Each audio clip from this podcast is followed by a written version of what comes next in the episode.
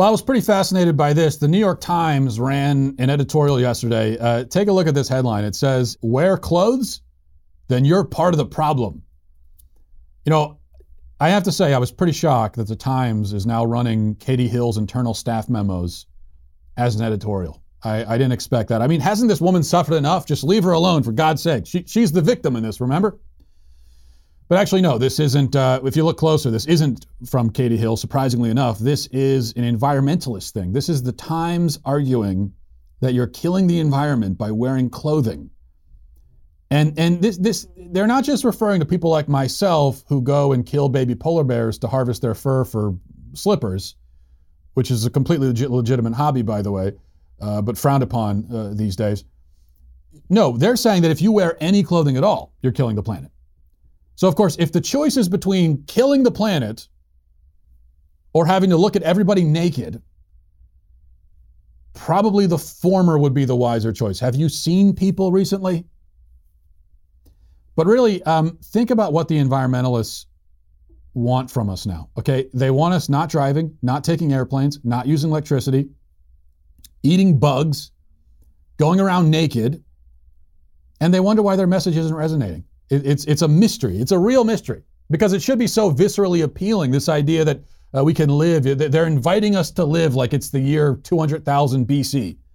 Who wouldn't want that? Run around naked, eat bugs, eat worms and beetles, die from a tooth infection when you're 37. It's a great life, a short life, but a great life. Uh, so, but for some reason, people aren't into it. I just I can't quite figure that out. Okay, today we're going to talk about. Uh, we got a bunch to talk about today, including a a big bombshell from Project Veritas and James O'Keefe. This one is a this is a, a literal bombshell. Well, not a literal bombshell, but it's that's that would be not safe. Uh, but this is a big story. We're going to talk about that. Also, remember the if you remember that reporter who dug up dirt on the guy who was doing charity work for kids, uh, Carson King, and the reporter tried to cancel him based on the old tweets that he had written, but then the reporter ended up getting canceled instead. Remember that? Well, he's speaking out now, and uh, and uh, he, he he wrote an article and has revealed that apparently he hasn't learned a damn thing, surprisingly. Um, and a prominent abortionist celebrates his birthday in, an appropriately disturbing way. But I also have a, a clip from this abortionist that completely decimates pretty much every pro abortion talking point. And I want to play that for you today. But first, a word from Lightstream. You know, the holidays are approaching, and you may be thinking about how you're going to save some extra money. Um, well, I've got uh, an idea because we're all we all have this in mind, right? As the holidays come up, I got an idea that maybe you haven't thought of yet. You can consolidate your high interest credit card balances to a lower rate and save with Lightstream. Get a rate as low as 5.95% uh, APR with AutoPay. It's much lower than the national average interest rate of over 20% APR. So just compare, you know, 5.95% with 20%. That's how much you're saving. Plus, your rate is fixed. So as the rate continues to rise, as rates continue to rise, everyone else's rates, yours are going to stay low. And so you get that peace of mind. You're not only saving money, but for me, a lot of this is about saving money, but it's also about just the peace of mind uh, that comes with that stability and uh, knowing that you're making the right financial decision. Just for my listeners, apply now to get a special interest rate discount. The only way to get this discount, listen to this, is to go to lightstream.com slash Walsh. L-I-G-H-T-S-T-R-E-A-M dot com slash Walsh. Okay, so you know sometimes you hear people hyping up um, bombshells, and then the bomb goes off, and it's more of a of a firecracker, really at best. This one, though, this one I think is really big. James O'Keefe and Project Veritas, they have footage of ABC anchor Amy Robach. And um, this is about as damning as it can possibly get for a news organization. Listen to this. She told me everything. She had pictures, she had everything. She was in hiding for 12 years. We convinced her to come out, we convinced her to talk to us. Um, it was unbelievable what we had Clinton, we had everything. I, I tried for three years to get it on to no avail, and now it's all coming out, and it's like these new revelations, and I freaking had all of it. I, I, I'm so pissed right now. Like every day, I get more and more pissed because I'm just like, oh my god, we it was um, what what we had was unreal. So that that is is damning on a number of levels for ABC. So you have um, you have corruption and you have incompetence. That's being revealed here here by by the anchor. Um, the anchor who, you know, you want to give her credit because according to her anyway, uh, she she wanted to get this story up and she was trying to push the story. Uh, but at the same time, it's clear from the clip I just played there that her main concern, the, the main thing she's upset about, is that she didn't get credit for the story. Um, I, I, I, think anyone, it's it's okay to be upset about that. I think anyone would be. I mean, anyone would feel that way to a certain extent. You feel like you had a big story that your bosses wouldn't let you go with, and then someone else gets the story. But it is disturbing that you don't see quite the concern for the victims that you would hope to see. But that's not really the point here. The point is uh, what it reveals about ABC. Uh, so, first, you've got the fact that they didn't recognize, according to her, they didn't recognize the Epstein story as a big story. At first, they said, Who's Epstein? Nobody cares. And this was what, three years ago? I mean, three years ago, I knew that Epstein was a big story. Most of us knew that Epstein was a big story. They didn't realize that. And then you've got the corruption of as they start to see that it's a big story and they see the powerful people are implicated, they decide not to run it because of that, because they're worried about uh, the repercussions. And I mean, we can only speculate. She, she says that the palace got involved, and so they were worried about whatever repercussions would come from that. And she says they had Clinton, everybody was in it. So I think we can assume that there was also the political angle of ABC not wanting to take down a Democrat this is, there really is no coming back from something like this, given the source. And, you know, it, it, it would have been very courageous of the anchor if she had come out sometime in the last three years and actually exposed this and said, hey, I've had this story. ABC won't let me run it. Well, here's the story. That would have been great. She didn't do it. Didn't have the guts for that. But in some ways, now that we get the, the, now that we hear this allegation the way that we do, it's much more it's more powerful than if she had come out and said it. Because then you could always accuse of her lying, of her her of lying and so on.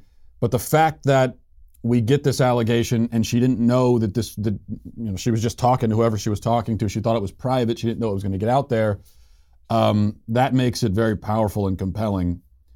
And there's nothing that ABC can. I'm, I'm sure they'll think of something, but there's really no coming back from this, or, or, there's really no way to salvage your reputation, whatever reputation they, they, that they had, which wasn't much to begin with.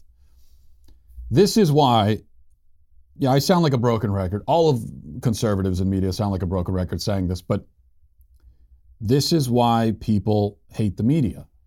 If you're in the media and you feel very persecuted and put upon because people like Donald Trump call you the enemy of the people, why do you think that resonates so much? I mean, you could sit there and with your martyr complex and say everybody hates us, I don't know why. Or you can consider what what have we done that would make people hate us so much? Why is it so popular when when uh, when Donald Trump launches into his anti-media thing? Why is that always such a hit? It could be that everyone is evil and they're out to get you and you're perfect. It could be that. Uh, or it could be stuff like this. Because although this is a bombshell and it's damning, it's also not surprising. Nobody is surprised by that. This is exactly the kind of thing that we assume the media did, that we knew the media did. And this is why we don't like the media. Because we can't trust it. And if we can't trust you in the news media, then what, what, do, what purpose do you serve? If you don't have trust, then you have nothing. All right, speaking of the media, um, you may remember the story of Aaron Calvin. Well, you probably don't actually, because nobody remembers anything for more than 35 minutes. But Aaron Calvin was that reporter over at the Des Moines Register who wrote a profile on Carson King. That's the local hero who raised a bunch of money for uh, for sick kids. Well, originally he raised money for himself for beer money, and then he said, you know what? Actually, we'll, we'll I'll give it to kids instead. And uh, in the profile that that Aaron Calvin did, you may recall, it, it included some information about offensive tweets that King had sent like a decade ago. and King was forced to publicly apologize, but then a huge backlash blew up against the reporter and the Des Moines Register for publishing irrelevant dirt on this guy who's only famous for writing a funny sign and then raising money for for kids. Somebody dug through Calvin's. Um, so then someone, other people dug through Calvin's own Twitter history and found a, a bunch of offensive tweets of his, and he was fired. Okay, so that's the that's the review of that story. Well, now he's back several weeks later with an article in the uh, Columbia Journalism Review reflecting on his experiences. And uh, here's the big shocker here he still hasn't learned anything. He basically stands by the decision to publish this stuff about Carson King, about his, about his uh, uh, uh tweets. Um, he still hasn't had the epiphany that cancel culture is bad. He's still refusing to acknowledge that this is a problem in our society. Um, this thing of digging up dirt on people and trying to destroy them randomly for no discernible reason. Now, a couple of, uh, of, of things here. First of all, it it seems like Calvin, the reporter at the Des Moines Register, is the only guy who was fired. And uh, he seems a little bit salty about that. I don't blame him for that. I, I, I think that's wrong because it sounds like his editor, or at least he claims that his editor is the one who told him to go to do a background check on Carson King. Again, that's a background check on a guy who held a sign and raised money for kids. Let's do a background check on him, as if he is applying to you know be an FBI agent or something. He says that an editor told him to do it, um, and then obviously an editor approved the article before it was published. And yet, Calvin was the only one who was fired. So I think that's wrong. And, and he was fired for the wrong reasons, too. He was fired because of the tweets that people dug up that he had written years ago. When no, that's that that wasn't our point. We weren't saying he should be fired for that. What we were saying is he should be fired for writing this incredibly irresponsible profile and, and publishing damaging information about a private citizen for no reason. It doesn't advance the public good. It's not newsworthy. There's no reason to do it. Everyone responsible for that decision should have been fired, but that's not what happened. Also, Calvin said he got a bunch of death threats and so on, and, and that's that's obviously wrong. As someone who myself has been the target of that kind of treatment, um, it, you know, it's it's hard for someone who's never been targeted by the outrage mob with the death threats and the death wishes and all of that. It's hard to understand how overwhelming and scary that can be. Um, yeah, it's of course it's scary because you don't all these people you don't know who they are. Which of them could be crazy and, and actually be serious about what they're saying? Who knows? Especially when you have a family. But this is exactly my point. Th- this is the kind of situation that the media often puts other people in. So think about the Covington Catholic kids. It's a situation uh, you know, they, they put those kids in that situation for no reason. It's a situation they could have put Carson King in if the store hadn't, story hadn't gone in the, in the other direction and it ended up flying back in the faces of the Des Moines Register.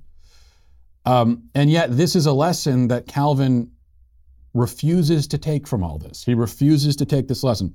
In fact, he still denies that cancel culture is even a problem. Here's what he says on that. I just thought this was fascinating. After everything he's been through, and after everything everybody was saying, you know, why we object to this, here, here's, here's what he said. He said, Meanwhile, I lost my job, work that I was good at and proud of. My family has deep roots in Iowa, and I grew up reading the Register. The writer Jesse Singal uh, gleefully pointed out on Twitter the irony of the fact that I had shared a New Republic article on the fallacy of cancel culture before I was fired he, he shared an article, uh, fallacy of cancel culture, meaning he shared an article about why the cancel, cancel culture doesn't really exist or it's not a problem. Um, and he continues, but I still don't, I still don't believe in the boogeyman of cancel culture. I was not canceled, I was fired. That's an important distinction. I'm far from the first person to be doxxed or to endure an online mob. It's more of a common occurrence and turns more quickly violent for women or writers of color. With the support of my partner and my friends and family, I was able to avoid collapsing beneath the weight of the great hatred directed toward me. Some of my former colleagues at the Register have reached out to communicate their support. Um, blah, blah, blah. The specter of cancel culture is a concept most often invoked to protect those in power, often straight white men such as myself, from facing consequences for their actions. but I want no part in it. I'm not going to start a YouTube channel railing against the perceived dangers of PC culture. I believe I lost my job unfairly. At the same time, I firmly believe that people, especially those in power, should be held accountable for uh, what they say and what they do. Yes, except that Carson King is not a person in power. That's the whole point. And you're holding him responsible for some crap that he posted 10 years ago when he was a kid.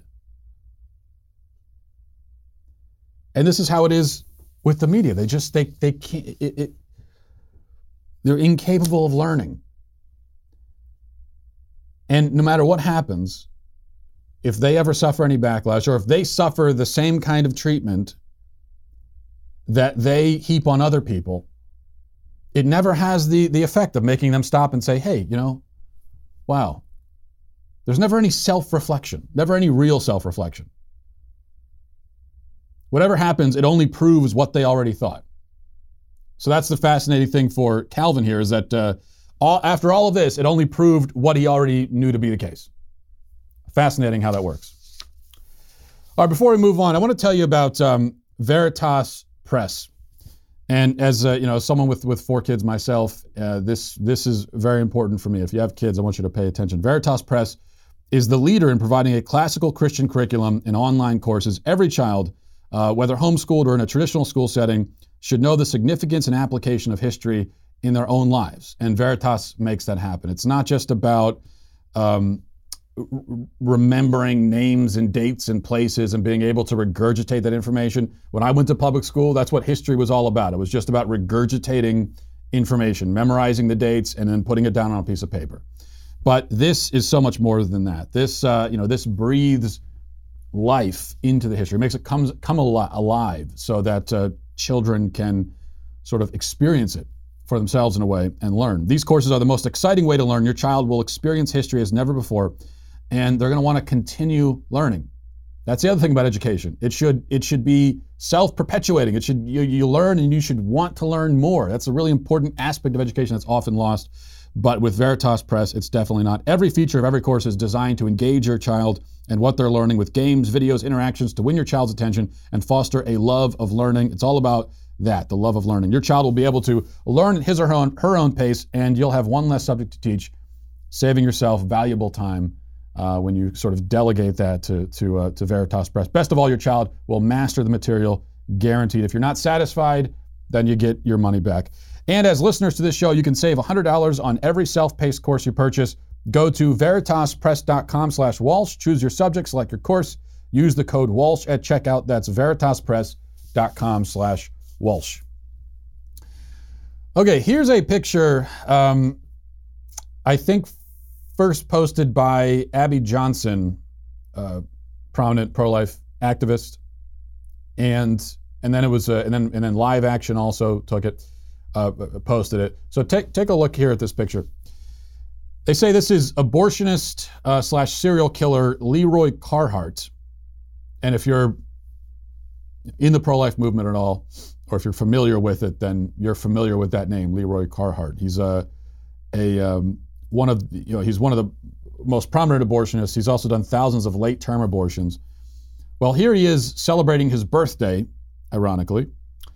Um, and remember, of course, he's killed a lot of babies in his day. That's his specialty. The kind of human he specializes in killing, especially, are are the uh, you know late term babies. But you see that sign on his desk. The sign says, "Even on my worst day, I'm killing it." Now, I just want to show you that because do you think that's a coincidence? Do you think that's there by accident? Obviously not. This is entirely intentional. And I'll tell you how I know it's intentional. Um, one, because abortionists are sick and evil and deranged people. So you think about those undercover tapes at Planned Parenthood, uh, where uh, Planned Parenthood officials were joking about killing babies and joking about, hey, if they sell enough dead babies, they can get a Lamborghini. This is very common among abortionists and in that realm, this kind of quote unquote humor. These are really absurdly, cartoonishly evil people. Like if, if abortion didn't exist and I wrote a screenplay with characters like this, with guys like Leroy Carhart, you would say that it just it's it's way too outlandish to be believable. And here's the other thing. Leroy Carhart, as someone who performs late-term abortions, absolutely knows and acknowledges that he kills living babies.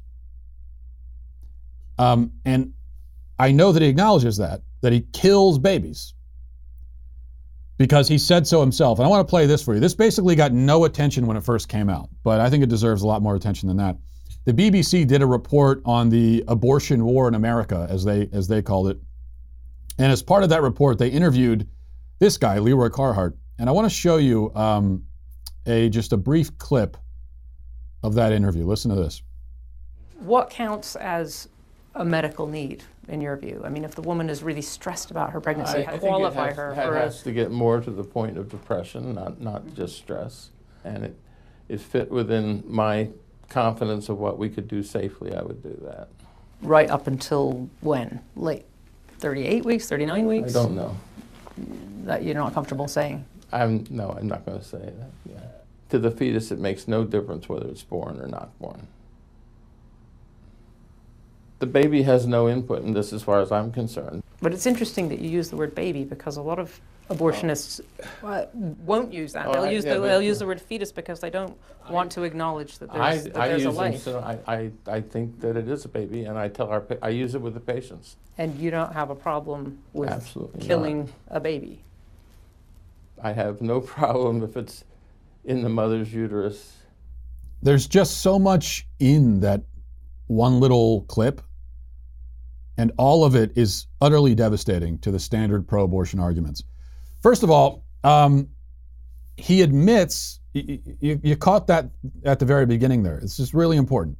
He admits that performing late term abortions in cases where you know he's supposedly doing it for the health and life of the mother, he admits that in many of those cases, it, uh, the, the medical issue that the mother suffers from is depression. So keep that in mind. Keep that in mind whenever someone says, and you hear this all the time, you hear people say that, oh, uh, late term abortions, that's not even a problem. This is just something that pro lifers make up, um, or something that anti choice people make up, as, as they would phrase it. Uh, because if you're if someone's doing a, a late term abortion, it's, only because the mother's health is seriously in jeopardy and they got to do it to save her life. Not according to Leroy Carhart, who actually performs the abortions. He's saying that if a mother comes to him and says, I'm depressed about being pregnant, that is a quote medical reason to get an abortion. Which actually makes a lot of sense. Because this idea that a person at, at, at a late sta- stage of pregnancy could have some sort of actual physical medical complication that would necessitate a- an abortion is, is ridiculous. Now, it's very possible that a woman in the later stages of pregnancy could have a serious physical uh, medical complication. That would mean that she can no longer carry the baby. But in those cases, if you're interested in preserving, preserving the baby's life, you would just deliver the baby alive. Doctors do this all the time in hospitals all across America. They have emergency C sections and so on. It's a very common thing. But with late term abortions, now, if it's a late term abortion, there is going to be a delivery. Either way, the baby's coming out. It's going to be delivered. The only question is are you going to kill the baby before you deliver him or not? So with the late term abortion, all you're doing is adding an extra step. And that extra step happens to involve killing a human being. There is no way that that extra step of killing the baby first could somehow um, be necessary in order to save the mother's life. No, that's not what it's about. It's just about killing the baby for the sake of killing a baby. And the medical complication is often something like she's just emotionally traumatized by the fact that she's pregnant. Um, but it doesn't end there. He also then justifies abortion by saying that it makes no difference to the baby if the baby is born or not born. The baby has no input, he says. Now, this is, of course, callous and cruel in the extreme, but this is the kind of rationale that uh, that abortionists use. I, I think sometimes it surprises people to learn that abortionists, especially when they're talking amongst themselves. Now, in this case, he's talking to a reporter, so he was being a little bit more honest than, than usually they're willing to be. But abortionists don't they don't bother with all the euphemisms and everything, oftentimes that um, that people in the pro-abortion movement do. They know what they're doing. And their reason for doing it is just, hey, you know, the baby just doesn't mean anything to me. I don't care. But of course, with that attitude, to say it makes no difference to the baby if it's born or not born, which I suppose is another way of saying that the baby isn't really, um, you know, is, isn't fully conscious of, of, of, of what's going on uh, and, and is doesn't have quite the, the self awareness, you know, that a that a, a human does later in development, which is which is true. But of course, if that justifies abortion, then it would justify killing an infant six months after birth, or a year after birth. And I suspect that a guy like Leroy Carhart would have no problem with that. If it was legal, he would do that too. And then finally, he says that um, he calls them babies. He says, Yeah, they're babies. I'm killing babies. Sure. He's got no problem saying that. He even calls the baby a baby to the, to the mother. He even calls the mother a mother.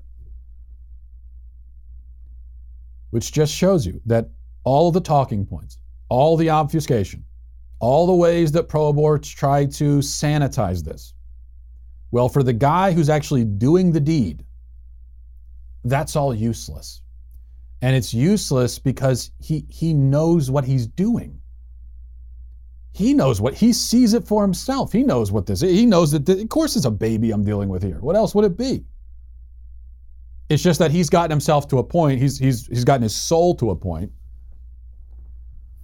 or he has sufficiently uh, removed his, his soul, forfeited his soul to a point where, where it doesn't bother him. All right. Um,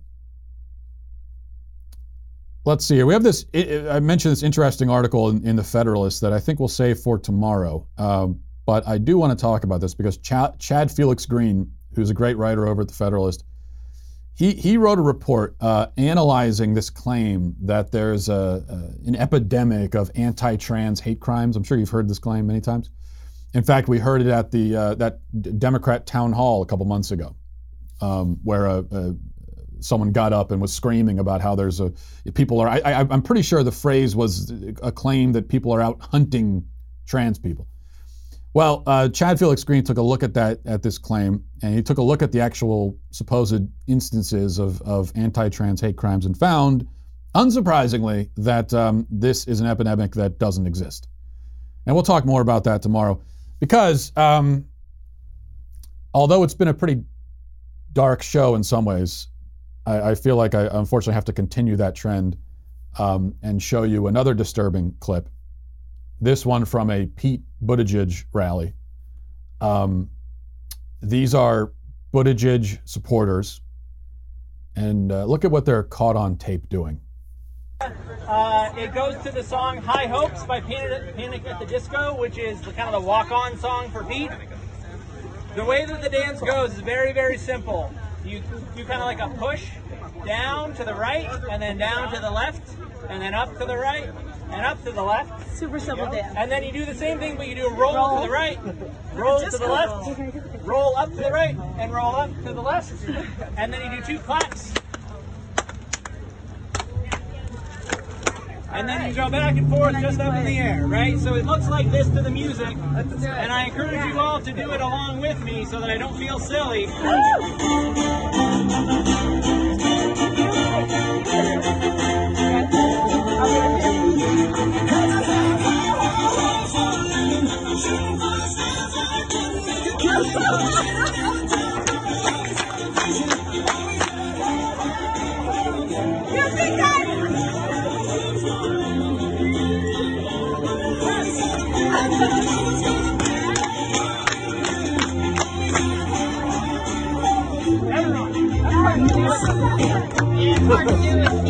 You know what? I changed my mind. White people are actually bad. I, I you know, abolish white people. That's my feeling. The alt right accuses me of being anti-white, uh, which which I've always found to be an idiotic and incoherent accusation. But maybe they're right. Maybe I am anti-white. I think because all I'm saying is, if if you if you can't dance, which it's a stereotype, but it's true that most white people can't. You know, many stereotypes are based in truth. This one definitely is. My feeling is if you can't dance, then it is unethical and irresponsible for you to attempt it when other people are present. You are subjecting them to that. Now, I can't dance. I can't sing. So, you know what? I don't dance or sing uh, because I'm not going to subject others to the horrific spectacle of me attempting to do that. I don't think it's socially responsible. And so this is this is socially irresponsible what you're seeing there. Which brings us inevitably to this.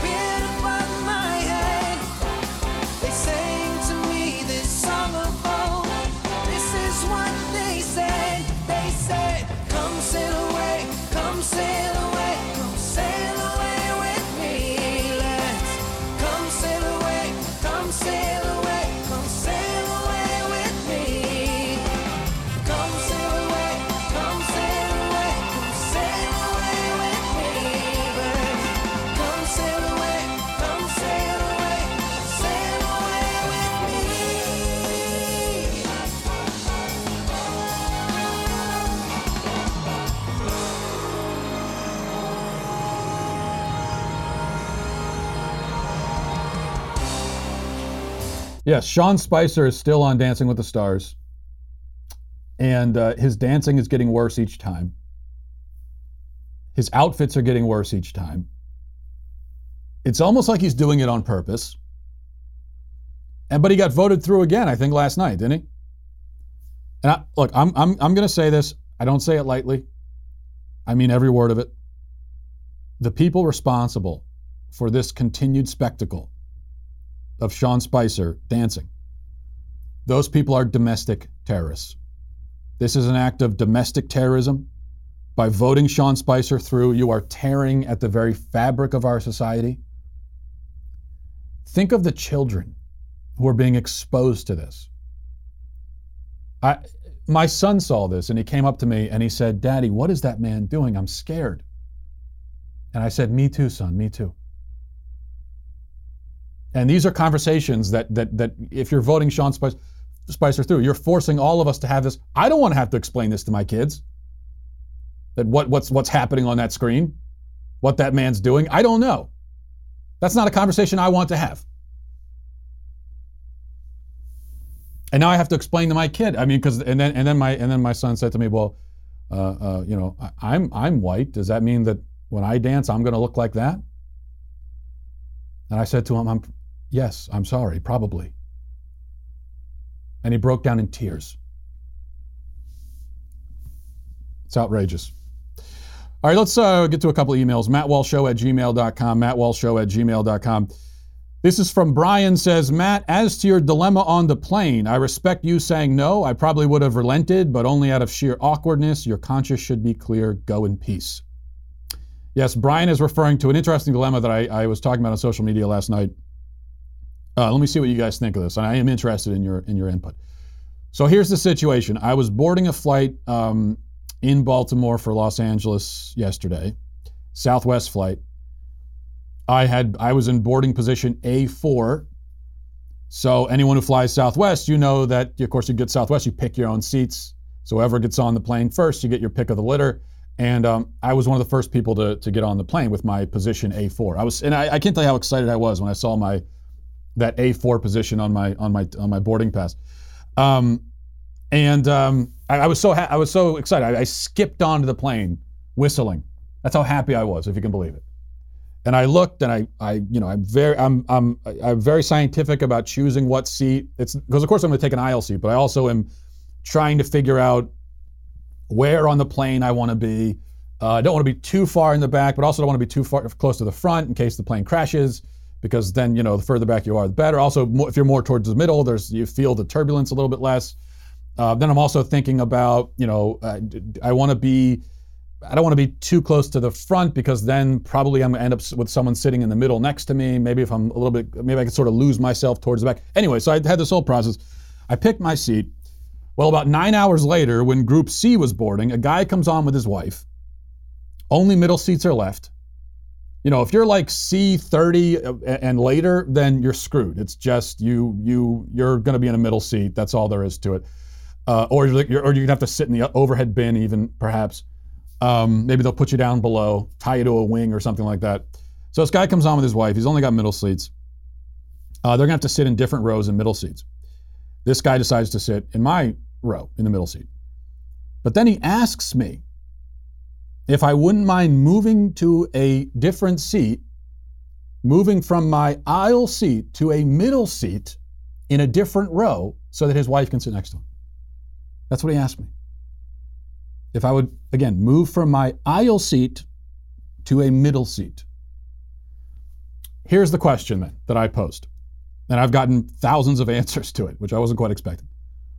Who is the jerk here? Me for saying no? Which I did say no. I, that, that's, that's, I, I, did, I did refuse. I declined that invitation. I said, I'm going to stick with, with my seat. Thank you very much. So, who's the jerk? Me for saying no and uh, refusing to let the guy sit next to his wife, or him for asking in the first place? Or are we both innocent doves? I guess that's also an option. Obviously, I'm biased here. Um, I'd like to hear your thoughts. Don't let my analysis influence you at all, but it seems to me that asking someone to switch from an aisle seat to a middle seat, it, you, you just don't do that. I fly all the time. I've never been asked that. I've never heard anyone ask that before. Um, you know, the middle seat for a six hour flight, there's a reason why his wife didn't want to sit in it, right? So, um, uh, to ask a stranger to take on that discomfort seems, I don't know, it seems tacky to me, uh, to put it mildly. Now, if his traveling companion was a young child and he wanted to sit next to his kid, then, then yeah, I would do it.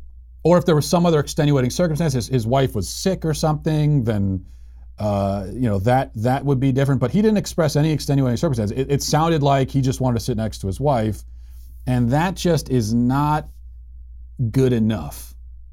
It's a, it's a pretty significant sacrifice he's asking me to make without giving me any real reason why I should. And so I had to say no. It's kind of like um, imagine if you went to the movies and uh, you got to the movies early because you wanted to pick your seat.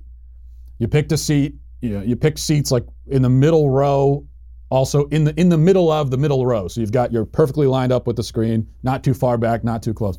And then imagine that some other people come 30 seconds before the movie starts, and they come up to you and they say, "Would you mind getting up and moving to a worse seat so we can sit there?"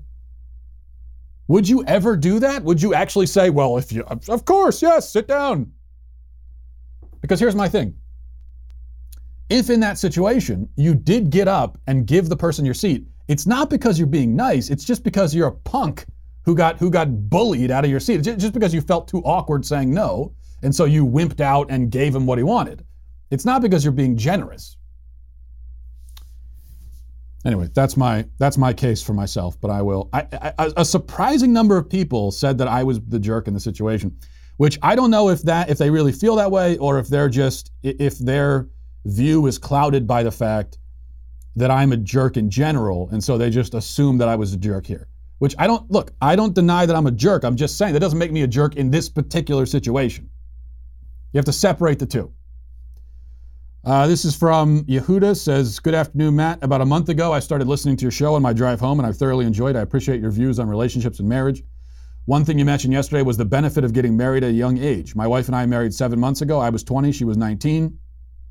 We are expecting a child in three months. I know I'm newlywed, but I can I can support your point that I know my wife is a totally different person than when she when, than than she was when I proposed. That being said, so am I. I love her more and more every day. I have never been with another woman, nor do I have any regret on not playing the field. I guess I don't have a question, just wanted to express my appreciation for your outlook on marriage, which I find myself consistently agreeing with, even though I'm an Orthodox Jew and you're a Christian. Now I'm wondering, was this the guy who wanted to sit next to his wife on the plane? Because now I'm starting to feel guilty. That is one thing that occurred to me. It's like, you really don't want to be apart from your wife for six hours? I, I mean, I'm just, I'm just saying, like, you can't. I think there are a lot of married couples who would say, "Hey, I'll, it's that's fine. I'll, I'll sit by myself in silence for six hours. That's cool." So the very fact that you would be so desperate to sit next to your wife for six hours when you're when you're with her all the time anyway, maybe they were newlyweds. Maybe they were going on their honeymoon and they were just so in love with each other. They couldn't, uh, darling, I can't be apart from you. They were sitting, sitting there texting each other. I don't know if they were actually texting each other, but you know. Um, anyway, I don't know if that would that make me a jerk then in that case if they were newlyweds, and I forced them to be apart in that way.